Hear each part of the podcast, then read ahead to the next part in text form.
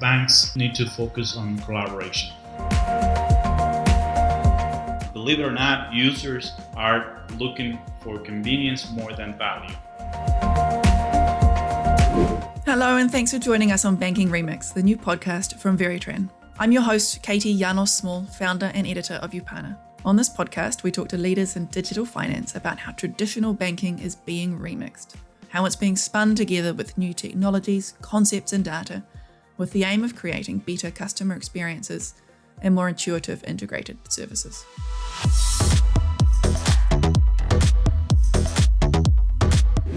I'm delighted to welcome onto the show today Grainier Fuentes. Grainier is Vice President of Digital Solutions at Veritran, which is an industry leader in digital transformation through low code business app development. Before joining Veritran, Grainier was a CTO at Bit Platform and CTO at The Pay Solutions. Grainier, it's a pleasure to have you here to discuss what makes banking innovation succeed. Thank you, Katie, for having me. It's a pleasure being here and sharing some time with you. So, to kick off, can you tell us a little about some of the initiatives that you're involved with at the moment?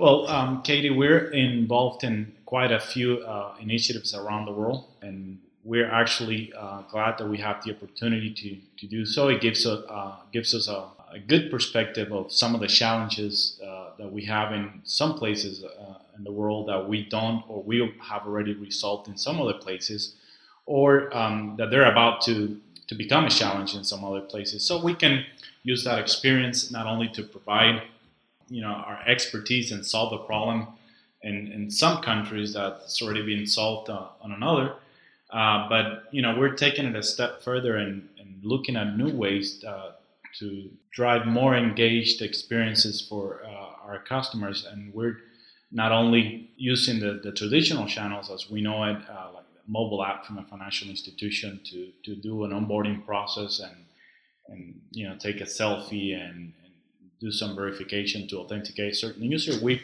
we're trying to um, create more uh, connected and embedded experiences into the into people's daily lives. For example, we're targeting social media channels or messaging apps like WhatsApp to perform 100% digital onboarding processes in, in a way that goes with the uh, daily lifestyles of, of end users, and, and, they're loving it. I mean, the technology is there, so we're taking advantage of it, and we're uh, our approach is to get to where the users are performing or executing or, uh, or going about their days, and not redirect them back to an application uh, from a specific institution. We're trying to go where their users are uh, transacting, uh, whether that is at the personal level or the business level. So, in social media and messaging apps, it's a uh, it's one of those places where users are spend, uh, are spending most of their time.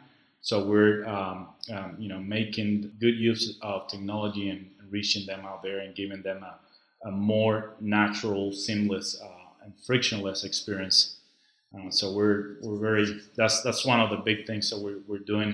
so we're, we're very happy about it, and, and we're getting some really good feedback.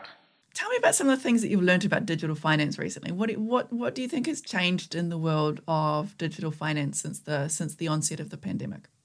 Well, um, interesting enough, I uh, I discovered that um, many users, you know, are more inclined into incremental savings, applications, solutions, and products that provide them with incremental savings. Obviously, amid the uncertainty that we've um, you know we are facing with the, the current times, uh, as opposed to you know earning cash uh, or or points or rewards that they can then uh, spend later on. So that's been very um, uh, surprising to me that users have uh, the mindset has changed a little bit now. Instead of getting rewards or points that they can later use to, to get discounts or, or, or, get something for free down the road, they, they no longer want that that, that option. They, they're more interested in incremental saving products and services. And that's something that, you know, uh, surprising enough, a lot of the financial institutions are not are not realizing and you know they they're just focused on the traditional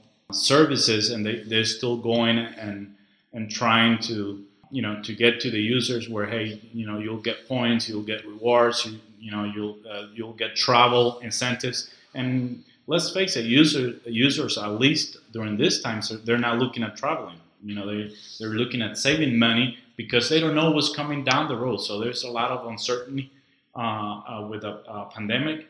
So, and, and, I think that's where going back to something I, I talk a lot is about user behavior. So we need to start understanding and be more predictive on how the users are acting or, or predict how is it that they're gonna uh, respond to a certain type of uh, product or service. So, and, and I think financial institutions either need to do a better job at that or partner with a company that's sole uh, purpose is to understand and drive a digital uh, user experience, which I think is what needs to happen at the end. But that was surprising, uh, just to kind of close on the question. That was surprising to me that you know users are looking for savings and products and not for uh, rewards. That is interesting. So they're still looking to see the value they can get from their bank, but it's it's turned more towards how they can how they can save efficiently. I guess. What do you see as some of the um, well designed solutions that that cater to that need for incremental savings? For one, uh, all or at least most of the successful financial uh, products are all built around incremental savings. So uh, anything that helps the user to uh, to save that that's always good, especially during these times. But what are some of the uh, the, the, the, projects that I'm seeing out there that are you know taking up a, a lot of relevance?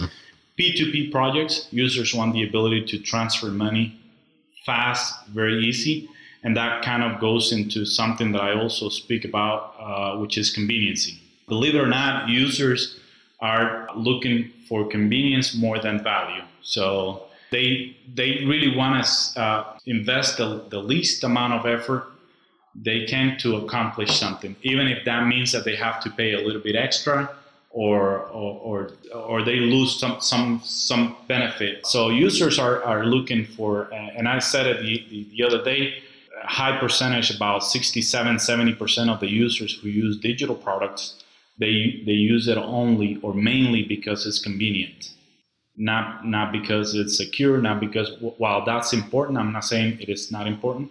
That's very important. But the main reason across 67, 70% of the users, it was it was convenient.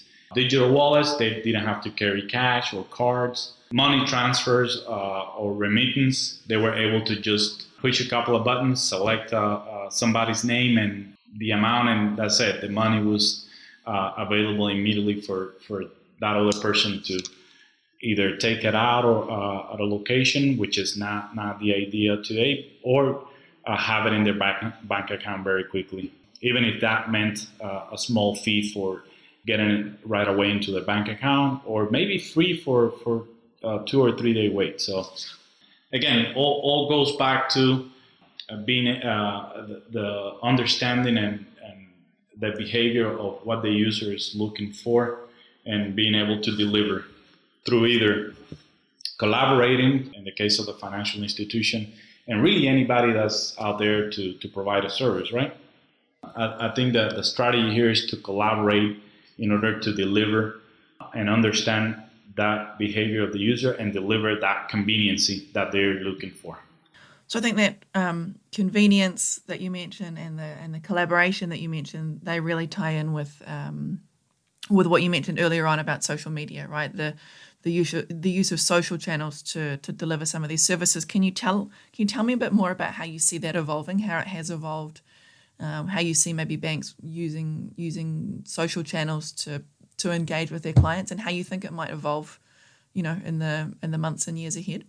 Well, I think this is uh, something that uh, little by little um, companies dedicated to, to user experience are going to start uh, pushing really heavily uh, financial institutions they have to you know they uh, let's face it they have to comply with a lot of regulation. They're, they're heavily regulated. So it, it is by nature it's very hard for them to to move or to change and you know outside of what they're designed to do which is to provide uh, integrity and uh, some kind of uh, peace of mind about your your financials right so, and I, I think that that's that's great because uh, uh, what I see happening is that one banks need to focus on cleaning up the, their data. We know there's data all over the place. Not only that is all over the place, the data that they have is not is not clean. It's, it's it doesn't. Uh, so I think the financial institutions they need to focus on that one particular thing, cleaning up their data, whatever that might be, uh, because we we got something coming. Uh, which is open banking, and we need to be ready for that. I think banks are going to become providers, companies providing or, or focusing on delivering a service concentrated on, on the user experience. And, uh, you know, we'll, we'll see the um, proliferation of APIs. Banks need to, I think, need to focus on cleaning up their data and be ready for open banking because I think that's going to be the next uh, big thing. And that's what's going to power uh, financial services in the upcoming year. I mean, the, the networks are, are getting ready for it with uh, uh tokenization and, and providing a seamless payment embedded into into the experience. I mean, the payment is just the, the, the last mile of, of, the game there. Uh, and it just needs to, to get approved and, and the user is not even thinking about paying. I mean, that's, I mean, nobody wants to pay. Uh, they, they want to receive what they paid for uh, or the value they got out of that experience, right? So again, going back to that convenience, and I think uh, that's where uh, financial institutions and, and anybody around it, because it's not only the financial institution, they need to be looking at the cleaning up their data, and then so all the providers that are you know experts in provi- and you know understanding that end user are able to consume that data and provide services. So that, that's where I think the future is. I was about to ask you what you think the biggest challenge is for, for, for banks, for financial institutions coming up, and you've actually just mentioned a couple, right? One is cleaning up data, one's open banking. What's the what what you know? If you were a, in charge of digital at a bank today, what would you be um, what would you be most focused on? What do you think should be priority number one? What do you think the biggest challenge is for financial institutions in the in the years ahead? Well, besides um, which I touched about um, cleaning up the data and getting ready for that, um, besides that, I need banks need need to focus on collaboration. Banks, it, it is a fact.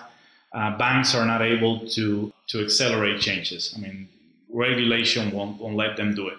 Uh, it. it. just they just have to go through so much paperwork uh, that are uh, it's simply impossible for them to to move at the acceleration that the end users are demanding. So I think they need to take on another role and they, they need to stay where they at right now uh, and, and be the experts on handling and safeguarding financial uh, lives of, of, people. They're really good at that and they're really good at, you know, moving money from point A to point B and safeguarding So I think they, they need to change the, uh, the mindset and, and think as a provider and not as a, as a retail institution. That that that would be my my my strategy uh, from the financial uh, institution point of view. Other than you know making sure that obviously the data is clean and ready for the open banking. I, I think that's that should be the the goal uh, uh for the next uh, few years. Be able to open up your services so anybody can come in, plug in, and offer your services regardless of uh, you know which channel they're, they're coming through. That preparation for open banking does that just involve sort of uh, armies of data scientists being in there and, and, you know trawling through the data and sorting it out? How how should banks approach that um, that quite complicated task of cleaning up and handling and, and managing the, the masses of data that they have and that they that they continue to accumulate? There, there's um i mean we're talking about some banks have a lot of, of years in, in their history so so imagine uh, it is not a, an easy task to, to clean data that, that might be stored in, in so many different sources uh, within the, the organization. I, I think I, um, I have to, to agree that there needs to, uh, to come in uh, a team of, of scientists, uh, data scientists, uh, and kind of come up with a new data architecture where they can come in and, and kind of make sense out of all this data and then bring it into uh, newer data architecture models that they can um, be best prepared to actually turn around and expose this data uh, in, a, in, a, more normalized uh, manner via APIs, so anybody can come in and, and you know and really create a data standard where uh, anybody can come in with a document of you know how do how do I pull uh, an account? How do I um, execute a, a, loan? How do I execute a credit uh, card decision? And so on. I think that all of that needs to be standardized, not within the bank, but thinking about thousands of providers are there that, that are your potential salespeople, you know, because this company is focused on on creating products and services for, for the end user are going to be your sales reps. You just have to have the data and, and your products and your options available in a standardized manner that they can consume without even having to, you know, to call you or without providing any, any, any support, you know, something that they can easily integrate with and, and, and start consuming it. So, Grainier, the theme of this podcast series is, is remixing banking, right? Um, mixing up with new things to, to get it ready for the for the future. So if you were to remix banking, if you were to add in one new element to to the banking landscape or to a single institution, what what would it be? What would you what do you think um, is an essential ingredient for remixing banking? That that is a very good question, and you know, and, and since I just get to have a one ingredient, uh, well, I'll, say I'll take uh, something out of the the equation here. Branches, I will take out of the equation. Uh, I think branches are, are, a thing of the past, and COVID 19 kind of uh, taught us that you know branches are not necessary, unless unless obviously you're, you're trying to um, you know keep up with cash, and which I think there's a lot of efforts and there's a lot of economies out there that are moving away from cash. In fact, uh, by 2024, 2025 I, think the, the world's transactions uh, or cash transactions are going to amount for 1.5 to 2 percent only uh, of the total of transactions. So that that's a big uh, number. So I would definitely take out uh, efforts uh, keeping the branches alive. I mean, even before COVID, branches, most of the of the branches were not um, profitable. So they, they usually balanced out because all the branches were uh, depending on the, on the location. So, but I, I would definitely put uh, more effort on on reaching out to the users because we have something coming, the IoT. So users are going to want their fitness, their financials, their personal life, their business life. They're gonna they're gonna want to connect it connected, or or they're gonna want to have it everywhere they they interact, whether that is a television a wearable, a cell phone, a gaming console, a computer at work, uh, you name it. So uh, I think that that's where things are going to having your your digital life anywhere you go, whether that is on uh, on a device or, or, or, the other. It's quite a big call to to uh, to say that that we don't need branches anymore. How do you you know what I understand the I understand the trend, but just to dive in a little more, people say you know well you need the branch for those more uh, maybe complicated transactions or the complicated um, discussions with financial advisors. Maybe you need the branch for the people who who aren't so confident with using digital channels. How do you think in the in the future if we um, you know as we as we do transition to a world without bank branches, how do you think those more complicated scenarios will, will be managed? Well, I think uh, you know they they would um, uh, for one uh, is if there is a need for a physical interaction, which I personally and that, that's just me, I personally believe is not necessary to accomplish um, uh, accomplish a transaction, or there there are tools out there to actually provide remote support. I mean, be able to watch somebody's cell phone screen as they do things be able to troubleshoot and help uh, a person remotely. I mean, that's the technology is there today. It's just a matter of uh, mindset, right? Uh, do we want to go this route or, or, or not? So and and so is the technology to authenticate users when doing complex transactions. I mean, you can.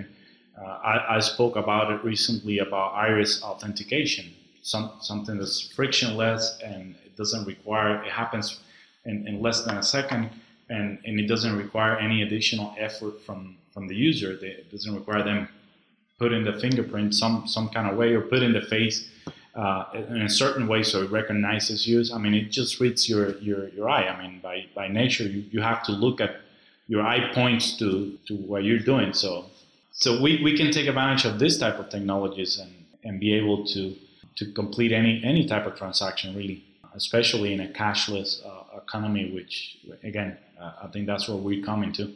I love what you had to say about IoT as well. I think that's um, that's a super interesting trend. And how do you see that maybe playing out as a as an experience? Do you do you envisage that people maybe logged into banking through their TV and their fridge and their you know um, their vacuum cleaner robot, or, or, a little the way that we're kind of logged into Netflix and various different devices, or um, how how do you imagine that? Can you kind of describe sure. that a little more? How you imagine it playing out? IoTs have, you know, have been around us for, for a little bit now. Financial services, uh, surprisingly enough, I'm being sarcastic here, but they just caught up to it because with uh, tokenization. So before tokenization, I mean, there was no way around being able to share your your digital assets in a secure manner, uh, other than providing your real card number, uh, expiration, and the CVV. Uh, so tokenization, as a security point of view came in and, and solved that. So you can now have your digital wallets not only on your on your mobile device or your cell phone, which is what we're used to. Uh, you can now have your uh, all of your credit cards stored in a secure way as a token a representation that can now be used to trace back your private information anywhere. You, we see it uh, uh in Netflix, Amazon. Uh, all these uh, retailers are put tokenization in, into the equation, which is something that the networks have done a great job at becoming the bolts to uh, as the point to, uh, of securing that data. And, and I think uh, uh with that in, in, in place now, uh, I think users want the, uh, the financial services to be more proactive. I mean, if I'm on, regardless of the device I'm on, I want to know if, if a high dollar amount transaction just happened from my personal account or a business account, which is uh, a more proper case to, to put as an example where, you know, I might be the, the CFO of a, of a corporation and, you know, I have different um, users I have access to, to perform transactions within the corporate account. So as a CFO, I do want to, I want to be, uh, be uh, my, uh, I want to have my financial institution to be proactive and let me know user A or user B perform a high dollar uh, uh, transaction for this and, and, this reason. So, and if that can be as part of a, a pop-up notification while I'm uh, watching a, a, a, TV show or while I'm working on, on, a presentation, something that's not as invasive as, as having to get my attention out of what I'm doing to go out and check if uh, reactively if somebody did the transfer that they were supposed to do. That kind of thing. I think IoT is gonna is gonna play a big role, and and financial institutions should be looking at that to be more proactive when it comes to uh, keeping the end user in the loop. Looking even further into the future, Gray, how do you how do you imagine that our that our kids, you know, the next generation, uh, when they grow up, um, will be will be managing their money? Will it even be something that they do, kind of managing their money, or will it be so much integrated into their lives that they won't even think about it? How do you imagine that um, that financial future being for the next generation? That's very um, uh, risky to, to say, but honestly, I, I think you one users will not will probably not think so, uh, think so much about their money. It'll be so embedded into their lives I mean, obviously they'll care about how much money they have, how much they can spend, uh, but you know, it, will be um, almost as natural, you know, waking up uh, every day, right? And, and, I think that a lot of the financial future for for our kids, um, 10 years, 15 years from now, I think it'll have to do a lot with uh, digital currencies. Honestly, think that's uh, at some point.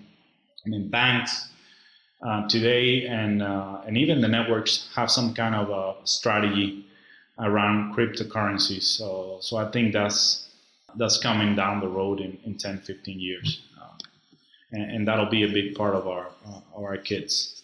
It is a it's a it is difficult making predictions, but it's um, interesting to always you know get thoughts on, on on the direction of travel though and i think it's interesting that you mentioned digital currencies because it seems to seems to be increasing talk around those um, around those at the moment so it's going to be interesting to see how that that field plays out Look, Grainier, thank you so much for joining us on Banking Remix by Veritran today. It's been a pleasure speaking with you. Thank you for having me, Katie. It's been a pleasure. Have a great day. Thank you very much, Grainier. Thanks for joining us today for this episode of Banking Remix by Veritran. Be sure to subscribe to the series in Spotify, Apple Podcasts, or SoundCloud so you'll be the first to hear the next interview. Until then, keep up with the latest in digital finance on VNext. That's Veritran's blog, where the team discusses news and trends in banking transformation. Don't miss it. Head over to veritran.com/blog. Thanks again, and we'll be back soon with more banking remix insights.